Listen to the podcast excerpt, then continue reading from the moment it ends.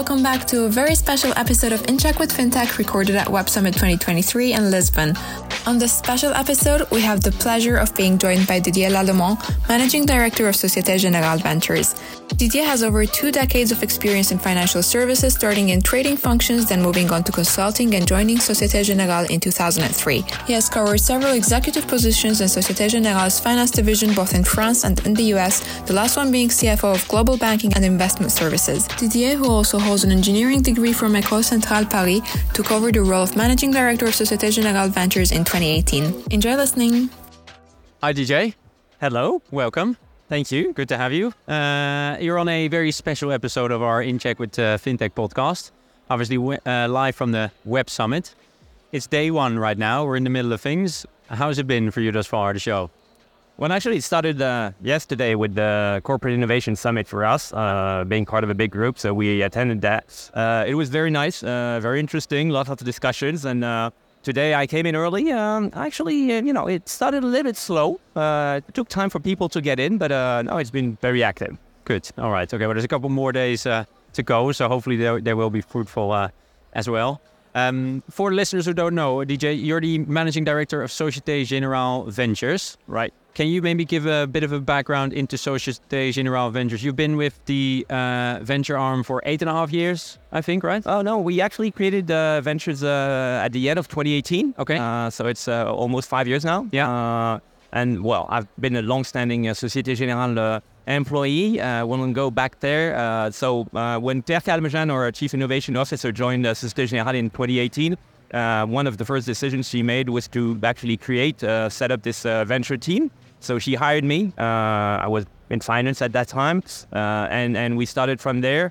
We had a few investments that had been done in the past before that, but really we we created this team in order to foster I would say investments, but also partnerships uh, with startups, and we certainly will go back to that. Because is it mainly investing into existing startups, or is there also startups that you found out of the uh, venture arm? So uh, both. Uh, uh, actually, in 2018, uh, we launched at Societe Generale a big entrepreneurial project. more than 60 teams dedicated full time on a six month or 12 month basis in order to create startups, internal startups. so that that was you know very big effort that we helped uh, to you know make a lending uh, soft lending. Of course uh, it's venture so out of the 60 uh, uh, we still have six between six and eight depending some of them uh, were you know incorporated back in the businesses but we still have entities and projects that are now you know subsidiaries. Exciting. And the fund itself is investing into fintech climate tech tech in general so it's it's really driven by uh, our uh, will to foster and, and, accelerate transformation of the group. Uh, so uh, I would say the first three years were mainly focused on digitalization uh, of you know all our processes. So it was a lot of fintech, insurtech, of course, because we also have insurance uh, business. And a little bit of mobility because Societe Generale is a shareholder of ALD, so we, we have also this this business. Uh, in the past two years, uh, I would say impact ESG in general uh, has become, you know, quite a hot topic with a number of our businesses uh, trying to figure out how to accelerate this uh, transformation, uh, either for their own clients or also for our own corporate trajectory. So in the yeah past two years, I would say probably yeah 60 70% of our investments uh, have been in the ESG space. Oh, interesting. All right okay. I mean that is obviously a hot topic as well here at the web summit right? Mm-hmm. talked about this morning. I heard a talk uh, about uh, climate tech um, and the use of ai within that. So that is uh, that is pretty cool. Um, what what is the role of sgv as an investor um, within those ventures?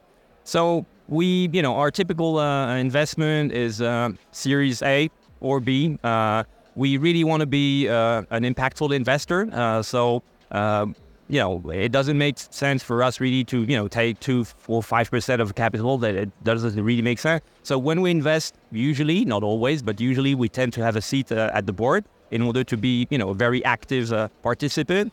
And our investments, as I mentioned, was are, are always driven by synergies, either existing synergies that we want to, you know, drive up and complement, or potential synergies. So we're uh, what we call a strategic investor. So really looking at developing business and partnerships with the startups in which we invest. We're not driven by financial return. We're, uh, you know, an evergreen on balance sheet investor. Uh, so as long as you know it works well with the startup and our businesses, we're very happy to remain uh, at the table. Yeah, exactly. Yeah. All right. Okay. And sometimes as an interim solution, I think, right? So you were the CEO of Treezor, which is obviously a big a part of the portfolio. Um, is that the case? You sometimes provide strategic interim advice or come in as an interim C-level role? Yeah, no, so we actually we invest uh, minority stakes, but also sometimes uh, majority stakes, which is the case for for Treezor. And of course, once we uh, control the startup, it becomes a subsidiary. So, you know, it, it becomes part of the group with all the mandatory compliance risk and, and you know, all the, well, rules that we have to apply uh, to uh, subsidiaries uh, of the group. Treezor was part of, uh, of that. And we had, you know, as pretty usual in that case, after three years, the founders decided that they wanted to, you know, do something else. Uh, and we had the target CEO, but that was not available at the time. He was, you know, busy on a, on a very important job. So I stepped in for yeah almost eight months as a, the interim. Yeah, which is you know very very good, very interesting. It's you know I think very uh, good to be an investor and a partner, but also sometimes to really be hands on uh, on the ground, uh, working with the teams to to develop. And uh, is a bank as a service uh, company uh, which is you know a, a very very hot, uh, interesting, uh, and full of potential domain. Of course, definitely. It's for me one of the most well known out of your kind of fintech uh, portfolio. I think uh, Treezor has definitely gotten the the biggest name for me. What you've done this now officially for five years, right? As the right. as the MD. What do you like about it? You came from the finance side of the Societe Generale, as you said. What do you like about this role now? Well, um, I think what is very interesting for us and for people like me with you know very good and extensive knowledge of the group, uh, but also you know willingness to to see what you know things uh, how things evolve and, and and what are all the innovations that can be done. So um, myself, I found a lot of interest in you know meeting startups, discovering all the new ideas, the you know ways go to market, everything they can uh, invent, and my role really is uh, to translate that and, and, make it, you know, accessible to my colleagues, uh, uh, which of course are, you know, not spending as much time as I do uh, exploring the, the, you know, the, the new trends. Uh, so making sure that we can try to make a, you know, find a fit, uh, win-win situation between startups and some of our businesses. Um, so it creates tremendous value for both, of course, because you know, as a more than 150 years uh, old bank, we have, you know, very uh, good and, and, and huge assets. Would it be our clients, our tech, or, you know, lots of things. And on the other side, those fintechs or, you know, uh, uh ESG uh, startups, they have ideas, they have, you know, risk appetite also that sometimes, uh, you know, it's more difficult for us to, uh, to accommodate. Uh, so matching the two is really, for me, uh, the best thing we can do and, and what creates the most value. Makes sense, yeah. I mean, the, the name of the podcast is In Check with FinTech, right? So if you don't mind zooming in a little bit on FinTech, you've done now, as I said, since 2018 officially. Specifically looking at the last 12 months, I think within FinTech, global economy, a lot has happened, right? What have you seen changing over these past 12 months in the FinTech industry from your perspective? Well, I think you know uh, everyone's so back to basics. Uh, money is not cheap anymore. Uh, we experienced uh, probably most severe uprise in rates uh, that you know we've seen in the past century. Uh, so it, it, dramatically changed the, the, landscape, and not only for fintechs but more globally for financial institutions. and fintechs are part of that. So it's you know really a game changer. Um, it's still creating a lot of opportunities uh, at the same time. Of course, you know, for, for companies that were not, uh, you know, uh, looking enough at, at, profitability, not to be profitable already, but, but you know, to have a, a path to profitability, uh, it certainly came as a shock. And some of them, you know, uh, will not survive or have already uh, died because they were not prepared for such a shock. And at the same time, you know, in finance, having rates, uh, not you know zero or negative rates, but having real rates. It's you know it's a normal situation. So it's coming back to what we were expecting, which is having you know a rate curve, the steep, uh, where when you look at investment or retirement, uh, so a number of topics uh, are, are back uh, at the front of the agenda. And, and for fintechs, it, for me, it's it's also a huge opportunity. In what way do you mean an opportunity? Is it better understanding how business model works, or what kind of opportunity? Right, but also, I mean, you know, for for some time, people they don't really manage their their assets Yeah. because you know you, you could not get return, real return. So you know, okay, you were having your deposits, maybe it was 0.5, 0.5 percent interest, and that was it. What was the you know the, the the goal of trying to do something if it was to capture 0.1 additional? Uh, uh, but now it's totally different. So people are back to you know looking at what they should be doing in terms of investment, in terms of preparing their retirement, and- so so, and even for you know uh, credit, the BNPL, you know, what's the matter of having BNPL when money costs nothing? It, it's it's no, it's not something that it, it's not viable. Ah. Uh, so now we see that some of them are really you know surviving and, and expanding, and others because they didn't have the right credit scores, they didn't really care enough about uh, the risks, are, are just dying. So it's you know, for me, in a way, it's also a good thing uh, because uh, we certainly experienced for probably two years a, a cycle, you know, that was, you know, really not, uh, um, I would say, to make it fair, uh, really not sustainable. Yeah, exactly. And there was maybe a lot of noise as well. People were throwing around almost their money because indeed the return on the market could be potentially the upside was potentially much bigger than it was if you would just uh, Yeah, uh, as is. Yeah. it, it was a bubble. I mean, everyone, not everyone, but a lot of people knew it. Uh, we had bubbles, uh, you know, in the past. Uh, those are cycles. Uh, people like me with some experience uh, have seen that already. Um, so it's you know back to uh, normality. Yeah. How how has it changed? So there's increasing rates, right? What you hear also here, walking around, it's harder to uh, get funding to raise additional funds.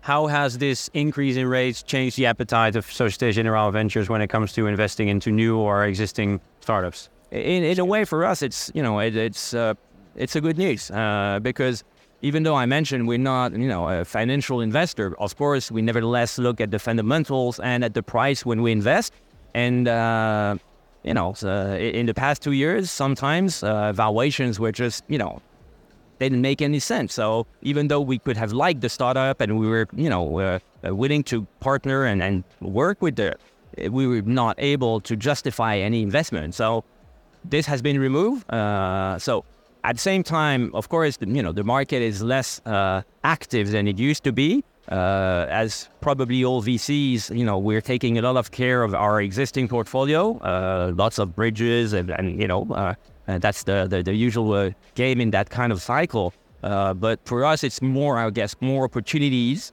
on more targeted uh, uh, startups than, than it could be uh, or that, than it was two years ago. Yeah, exactly. Because it's more realistic to invest in them for uh, Exactly. real value. Yeah.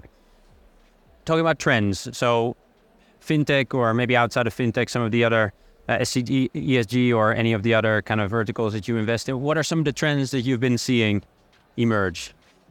BNPL, let's just hit that one on the head. I think is over, right? Yeah. Especially B2C, maybe B2B on the B2B side more so on the B2C side. Yes, exactly. Uh, there, there's still you know things to be done on the B2B side, uh, definitely, and, and there are some uh, in you know interesting things going on in payments on B2B. Um, so um, of course, you know tokenization. Uh, uh, I would say is, is something. So we're you know at SocGen we're I would say pretty much advanced on on, on you know crypto assets. Not cryptocurrencies, uh, but you know other types of crypto assets, and especially uh, security tokens.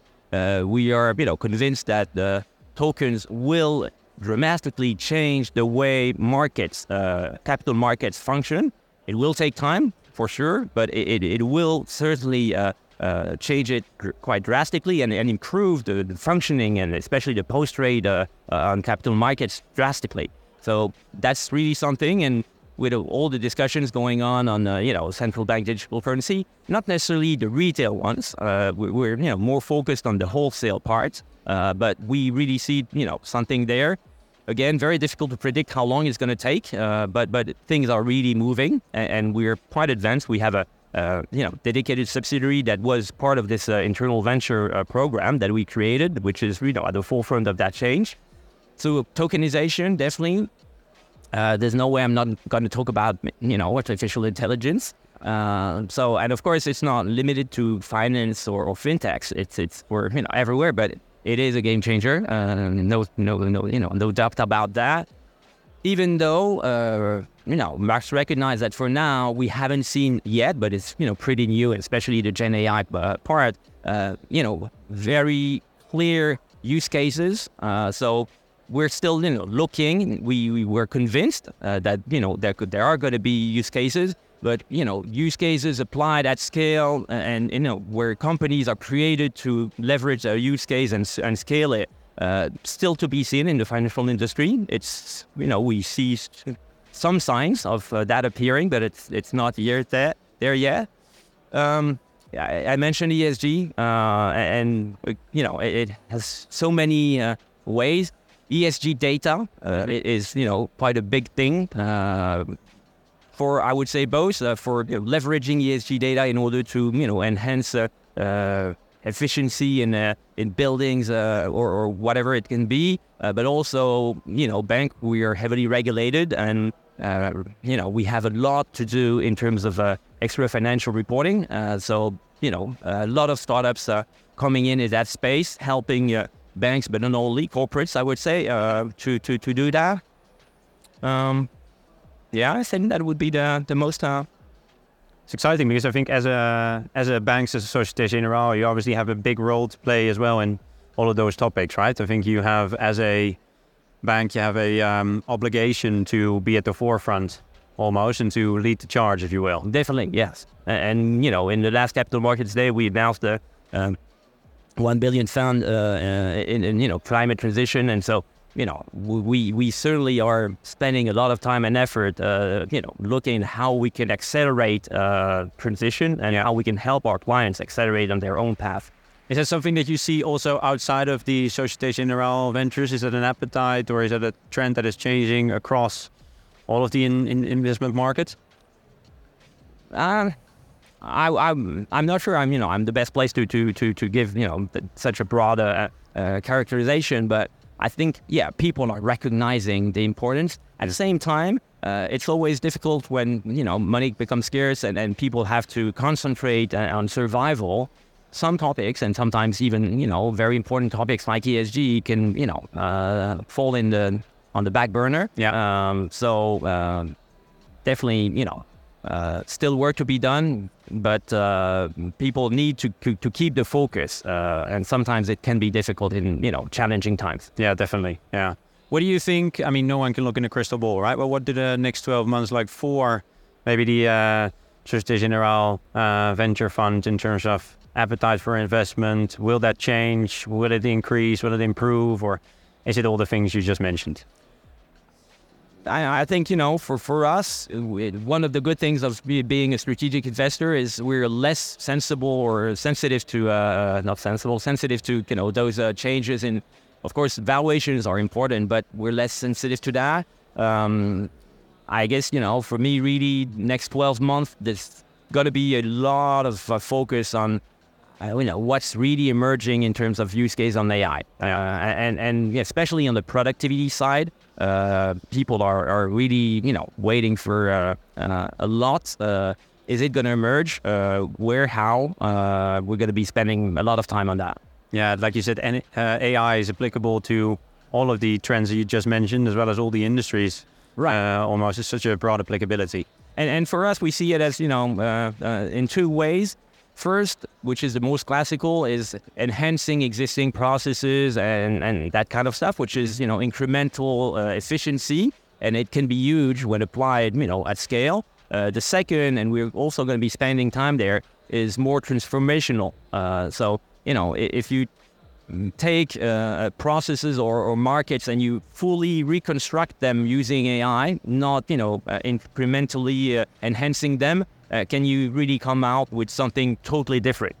Uh, and we're also spending time on that front, uh, trying to figure, you know, are, are, there things that we could be doing totally differently because of the capacity and capabilities of a Gen AI? Can be shocking as well, I guess, right? If you see that something totally different can be done than you're currently doing. Yeah. yeah. I mean, yeah, there, there are definitely processes where, you know, uh, humans could become very very scarce yeah. in the in the process or in, in you know only monitoring the processes but uh not being part of them anymore. Totally, yeah. But but that will offer up other opportunities as well, right? Even with the digitization, we thought that it was just going to replace people, but then other jobs were created where Exactly. we needed more people, and we're still in a uh, talent shortage uh, crunch at the moment. Which So, yeah. means also that you know, uh, reskilling people, it, you know, is going to be even more important. Uh, the ability to do so, and, and that's also something you, you know we're spending time on. You know, uh, helping all our colleagues understand those technologies, understand those innovations, uh, their impact, uh, and as much as possible incorporate them, and you know, uh, be able to uh, use them and not uh, get them as a you know a constraint. No, exactly. Yeah. Back to the Web Summit. What are you most excited about for these next couple of days?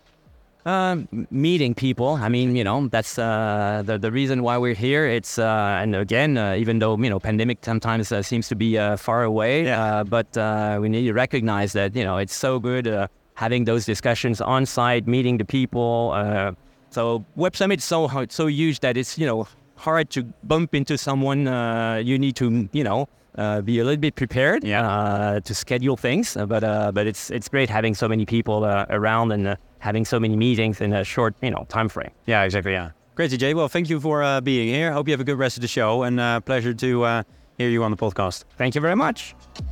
Thank you for tuning in to this week's episode of In Check with FinTech. If you enjoyed this episode, hit the like button and leave us a comment below. We'll be having more industry leaders soon, so don't forget to subscribe as well in order to keep updated with the latest episodes of our podcast.